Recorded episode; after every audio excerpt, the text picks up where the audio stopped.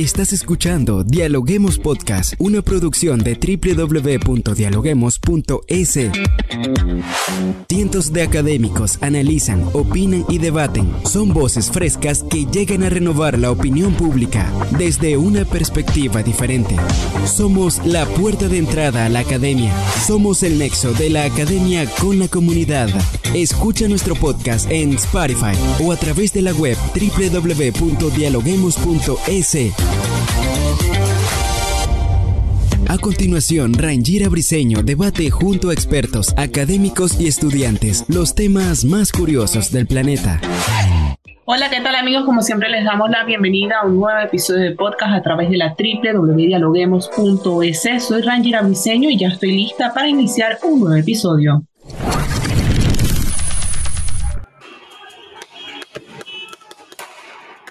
En el Ecuador suenan vientos de un nuevo paro nacional. Bienvenidos a nuestro apasionante podcast sobre la actualidad política del Ecuador. En este episodio nos adentramos en un panorama lleno de tensiones y emociones encontradas. Desde la toma de posición del presidente Guillermo Lazo en mayo de 2021, el país ha sido testigo de una serie de eventos políticos y sociales que han puesto a prueba la capacidad del gobierno para implementar su agenda de reformas. Uno de los mayores obstáculos que ha enfrentado el gobierno de Lazo ha sido el escándalo de corrupción por el caso Encuentro, el cual ha generado desconfianza y críticas por parte de la oposición política y de la sociedad civil. Ahora, a medida que aumentan las tensiones, se escuchan voces de protestas y amenazas de movilizaciones por parte de la oposición, incluyendo la CONAIE, el Frente Popular y otros grupos activistas. No, no permitiremos que pretenda disolver funciones del Estado y gobernar por decreto. Los pueblos y nacionalidades, las organizaciones sociales y el pueblo ecuatoriano no permitirá una dictadura. De suceder alguna iniciativa de cualquier índole, de manera inmediata declararemos en levantamiento y en paro nacional en el Ecuador. Por supuesto, el presidente Guillermo Lazo rechaza la queja indígena y llama a la convivencia en paz. A quienes estén contemplando la opción de burlar el marco institucional, les digo claramente, mi mano permanece extendida. Ustedes, saben bien que esta es la mano de un demócrata, es la mano abierta de un presidente que pone al diálogo y a las instituciones por encima de todo. En este contexto es fundamental analizar las verdaderas intenciones de la oposición y de las posibles movilizaciones que se anuncian, cuáles son sus demandas, cómo afectarán estas acciones al país y a los ciudadanos y qué acciones se deben tomar desde el gobierno para resolver la situación de manera pacífica y efectiva. Hoy lo analizamos. Sin duda, la situación política de Ecuador está llena de incertidumbre. Acompáñanos en este nuevo episodio para explorar a fondo las implicaciones de los últimos acontecimientos y conocer las diferentes posturas y perspectivas desde la academia en torno a la actualidad política del país. Colocando en contexto a nuestros oyentes, el viernes pasado la Confederación de Nacionalidades Indígenas del Ecuador solicitó la renuncia del presidente Guillermo Lazo argumentando una supuesta incapacidad para ejercer funciones de gobierno. Ante este llamado, el presidente Lazo rechaza cualquier intento de desestabilización por parte de sectores sociales e indígenas. En este contexto es importante contar con la opinión de expertos en esta materia, por eso hemos conversado con Carlos Estarellas, profesor de la Universidad Católica de Santiago de Guayaquil, quien nos brindará su perspectiva sobre la importancia de mantener el orden institucional y la seguridad pública del Ecuador. Esto nos dijo. Es importante que se mantenga el orden institucional y la seguridad pública en el Ecuador.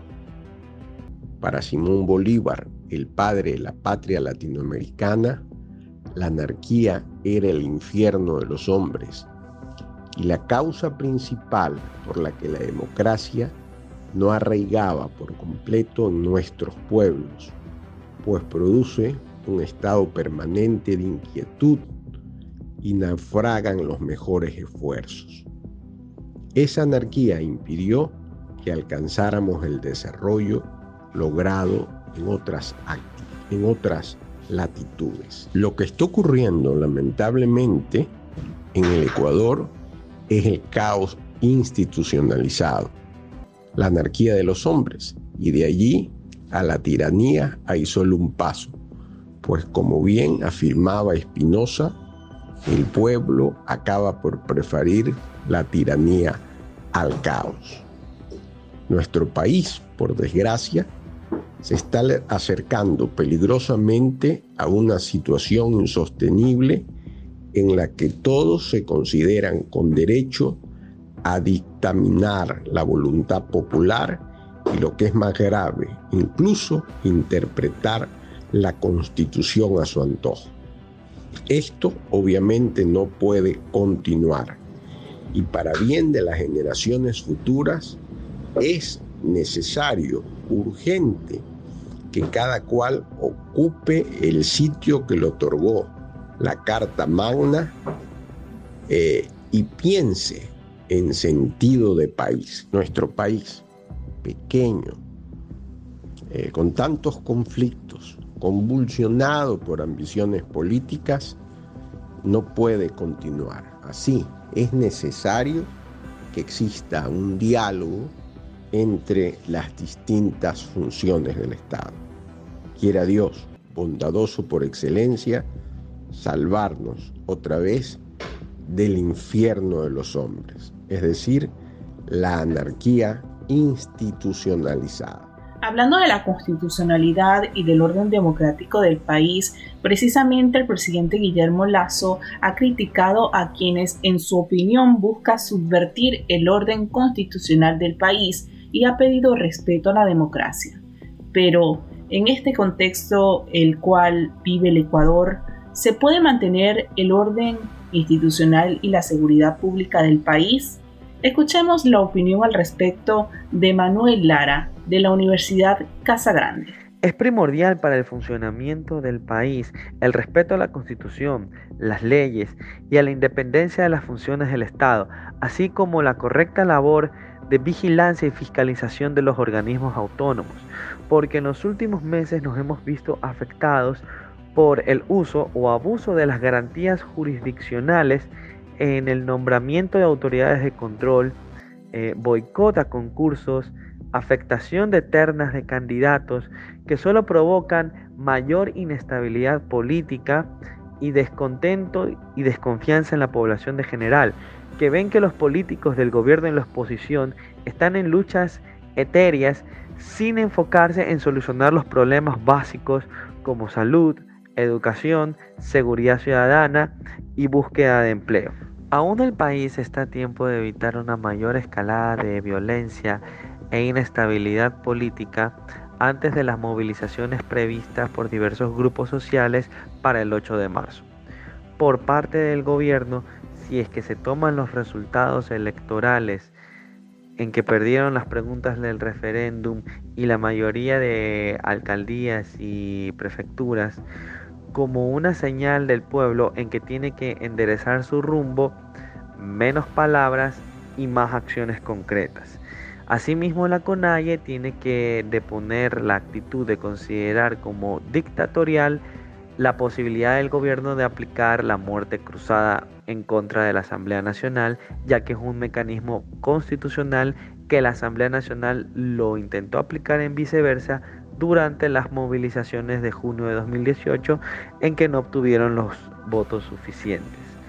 Y el asesinato del coordinador de relaciones internacionales de la CONAIE puede ser la última señal en que se resuelva eh, las causas de este crimen y no sea un causus bellis para futuras movilizaciones. Y el gobierno tiene que aprender las lecciones de las movilizaciones de 2019 en que cuando ya estaban apaciguándose con el arresto de Leonidas Sisa, reactivaron los grupos y se unieron otros más en el cual tuvo que intervenir la Iglesia Católica para armar las mesas de diálogo que, según ambas partes, la otra han incumplido en los puntos de acuerdo. Ante lo que vive el Ecuador, hoy hablamos de las amenazas que enfrenta el gobierno del presidente Guillermo Lazo. Con esto nos referimos a la derrota en las últimas elecciones, a supuestas vinculaciones en casos de corrupción e investigaciones abiertas por la Fiscalía por el caso Encuentro, además de la advertencia de un posible juicio político en su contra. Y por ello en este podcast quisimos ir un poco más allá consultando la opinión de Jaime Seili, abogado constitucionalista y docente de la Universidad Técnica Particular de Loja. ¿Podría ofrecernos una perspectiva sobre los posibles efectos de los casos de corrupción vinculados al caso Encuentro en el sistema político y las implicaciones que podrían tener las solicitudes de renuncia o destitución del presidente? ¿Acaso existen consecuencias? Sin duda alguna, siempre los casos de corrupción van a impactar eh, en la ciudadanía cuando el mandatario, el presidente de la República, es uno de los principales involucrados. Evidentemente, creo que a cualquier gobierno un acto de corrupción no le va a venir bien, porque la reacción de la ciudadanía puede ser muy peligrosa para la estabilidad del gobierno. Pero eh, es importante tener en cuenta también que no solamente la percepción de la ciudadanía puede ser la que aumente el descontento social, sino que también las bancadas y los opositores al gobierno, es decir, los que están esperando que el gobierno tenga un traspié o los que están verificando de que el gobierno no ha cumplido con lo ofrecido en campaña, entonces esto puede ser una gran oportunidad para eh, que estos casos de corrupción que salpican al gobierno se, sean un motivo para que se pueda causar una estabilidad, una desestabilidad política. El Ecuador es un país que goza de una institucionalidad muy baja y en efecto estos eh, actos de corrupción muy mediáticos o eh, que generan bastante conmoción social podrían afectar a la estabilidad del gobierno. Eh, es importante también destacar que los actos de corrupción que han sido de dominio público tienen que también ser corroborados por las autoridades judiciales, es decir, eh, tienen que verificarse que en efecto se han cometido y los responsables que han participado en estos actos de corrupción para que con esa información judicial, con esa información de la autoridad competente, se puedan establecer los principales culpables y también puedan determinarse los verdaderos responsables. Estos casos de corrupción afectan a la estabilidad del gobierno siempre y cuando un gobierno no pueda gozar también con una estabilidad eh, grande y una popularidad grande. Actualmente el gobierno no tiene una popularidad y eso se quedó evidenciado en la derrota en las urnas eh, de la consulta popular que no fue aprobada y eso obedece a que el pueblo no respalda o no apoya al gobierno. Y las bancadas que puedan estar interesadas en coartar o coger este poder podrían iniciar los procesos de remoción y los procesos de destitución que la misma constitución de la República señala. Lo importante es tratar de comprender que al Ecuador no le viene bien golpes de Estado, no le viene bien manifestaciones con altos índices de violencia. Lo que más bien se debería es establecer un verdadero debido proceso, establecer los verdaderos responsables y culpables y así sancionarlos para que estos actos no se vuelvan a cometer. Es importante que el derecho a la defensa es un derecho humano y todas las personas lo tienen. En este momento pueden haber indicios de corrupción en el gobierno que aún no han sido corroborados por las instancias judiciales correspondientes, como lo detalla la misma Constitución. Ahora que soplan vientos de nuevas protestas, se hace oportuno recordar que el paro violento de junio de 2022 golpeó seriamente al empleo y además generó el pico de inflación más alto durante el año pasado. Hablamos de golpes letales al bolsillo de los ecuatorianos. Y en este contexto todos los ecuatorianos se preguntan cuáles serían las consecuencias para el país de volver a cumplirse un nuevo paro nacional y manifestaciones en la calle. Esto nos dijo Guillermo Granja, economista de la Universidad de Cotec. Bueno, aquí lo principal es las consecuencias económicas. Podemos llegar a perder tranquilamente 3 mil millones de dólares en un paro muy parecido al que hubo en octubre. Es decir, estamos hablando de un 3% del Producto Interno Bruto.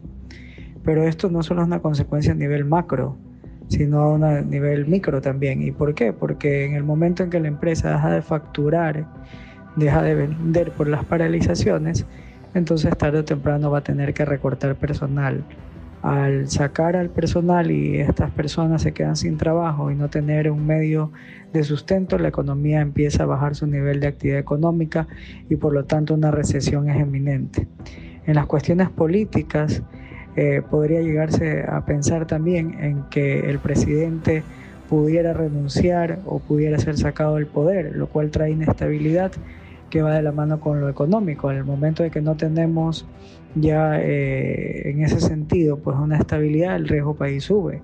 También por otro lado, sí eh, tenemos este, la consecuencia social que es un resentimiento, una lucha entre clases, sí, una lucha popular por tratar de mejorar la calidad de vida y esos procesos no se pueden hacer de golpe y porrazo o de un momento a otro. Es todo un proceso, un proceso que a lo mejor no dura ni cuatro años, puede ser ocho años, diez años y para eso tiene que haber políticas públicas que no cambien con los gobiernos. Eh, en cuanto a las acciones eh, que podría emprender el gobierno, creo que están abiertos al diálogo, así que en ese sentido...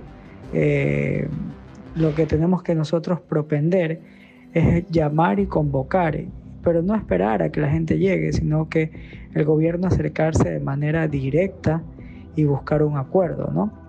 Eh, y eso no debe estar ya como la vez pasada que fue un show de que se reunieron y, y se vio al ministro de gobierno y todo esto, sino que también hay que saber informar. Y dentro de saber informar entiendo que casi todo ya se ha cumplido, o sea, falta es un poco. Pero bueno, en estos casos en la política nada está escrito. Entonces hay que ver qué es lo que quiere la otra parte, sí, y llegar a un punto mínimo de acuerdo. Sería la única forma de poder llevar adelante un proceso democrático en paz, que no afecte a la economía, que no afecte a la parte social y que no afecte sobre todo a la parte económica.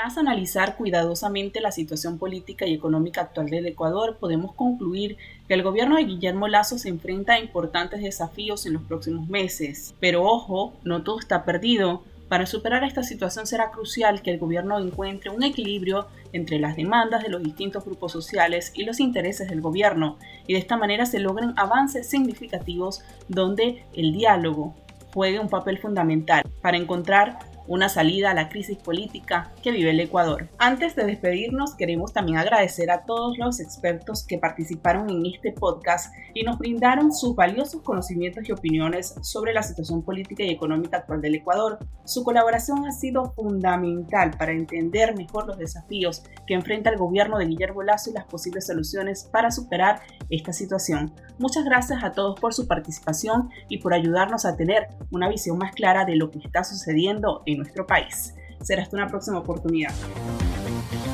Esto fue Dialoguemos Podcast. Escucha todos los programas de Dialoguemos Podcast en www.dialoguemos.es. Suscríbete para no perderte ningún episodio. Estamos en Spotify. Sigue escuchando Dialoguemos Podcast, el nexo entre la academia y la comunidad.